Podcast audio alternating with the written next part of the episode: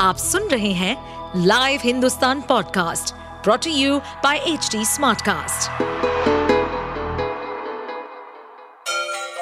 Ganga किनारे बसे राज्य उत्तर प्रदेश की खबरें पॉडकास्ट में आपका स्वागत है इस पॉडकास्ट में हम सुनेंगे छोटे शहर इटावा से लेकर राजधानी लखनऊ, चमड़े के शहर कानपुर और राम की नगरी अयोध्या जैसे सभी शहरों से जुड़ी राजनीति, विकास, मनोरंजन दल बदल फरेब और अपराध जगत की सभी खबरें सुप्रीम कोर्ट ने मुजफ्फरनगर के निजी स्कूल में एक मुस्लिम छात्र की अन्य छात्रों से पिटाई करवाने के मामले में तीखी टिप्पणी की है। शीर्ष अदालत ने इस मामले को गंभीर बताते हुए जाँच में ढिलाई के लिए यूपी सरकार की खिंचाई की साथ ही मामले की जाँच एक सीनियर आईपीएस अफसर के नेतृत्व में कराने का आदेश दिया है। अदालत ने यह भी कहा है कि अगर आरोप सही है तो इस घटना से सरकार की अंतरात्मा हिल जानी चाहिए। सुप्रीम कोर्ट ने इस घटना को गंभीर बताते हुए अब तक मामले में हुई जाँच पर भी असंतोष व्यक्त किया है। जस्टिस अभय एस ओका और जस्टिस पंकज मित्तल की पीठ ने कहा कि आईपीएस अधिकारी को भी एक रिपोर्ट दाखिल करनी चाहिए। सुप्रीम कोर्ट ने राज्य सरकार को पीड़ित छात्र और मामले में शामिल अन्य छात्रों की काउंसलिंग करने को भी कहा। सुप्रीम कोर्ट ने कहा कि पहली नज़र में ये मामला शिक्षा का अधिकार अधिनियम को सही से लागू करने में उत्तर प्रदेश सरकार की विफलता का उदाहरण है।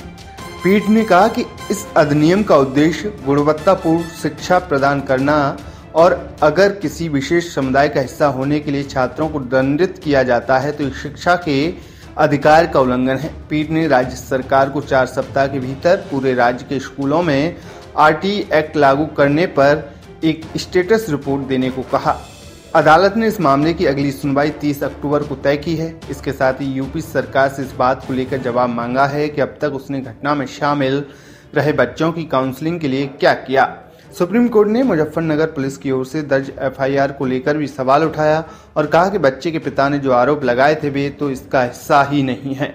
बच्चे के पिता ने दावा किया था कि उनके बेटे को उसके मज़हब की वजह से पीटा गया था। बता दें कि पिछले दिनों मुजफ्फरनगर में स्थित नेहा पब्लिक स्कूल का एक वीडियो सोशल मीडिया पर वायरल हुआ था। वीडियो वायरल होने के बाद स्कूल की प्रिंसिपल तृप्ता त्यागी पर एक मुस्लिम बच्चे को दूसरे छात्रों से पिटवाने और सांप्रदायिक टिप्पणियाँ करने का आरोप लगा था। इस मामले में जमकर बवाल हुआ था, लेकिन अंत में बच्चे के परिजनों और प्रिंसिपलों के बीच समझौते की बात सामने आई आप सुन रहे थे हमारे पॉडकास्ट उत्तर प्रदेश की खबरें। ऐसे ही अपराध जगत से जुड़ी, चुनौतियों से भरी राजनीति और विकास की खबरों जैसी अन्य जानकारी के लिए सुनते रहिए हमारे इस पॉडकास्ट को। इस पॉडकास्ट पर अपडेटेड रहने के लिए हमें फॉलो करें एट एच डी हम सारे मेजर सोशल मीडिया प्लेटफॉर्म पर मौजूद हैं। और ऐसे पॉडकास्ट सुनने के लिए log on to W W W dot H D smart cast dot com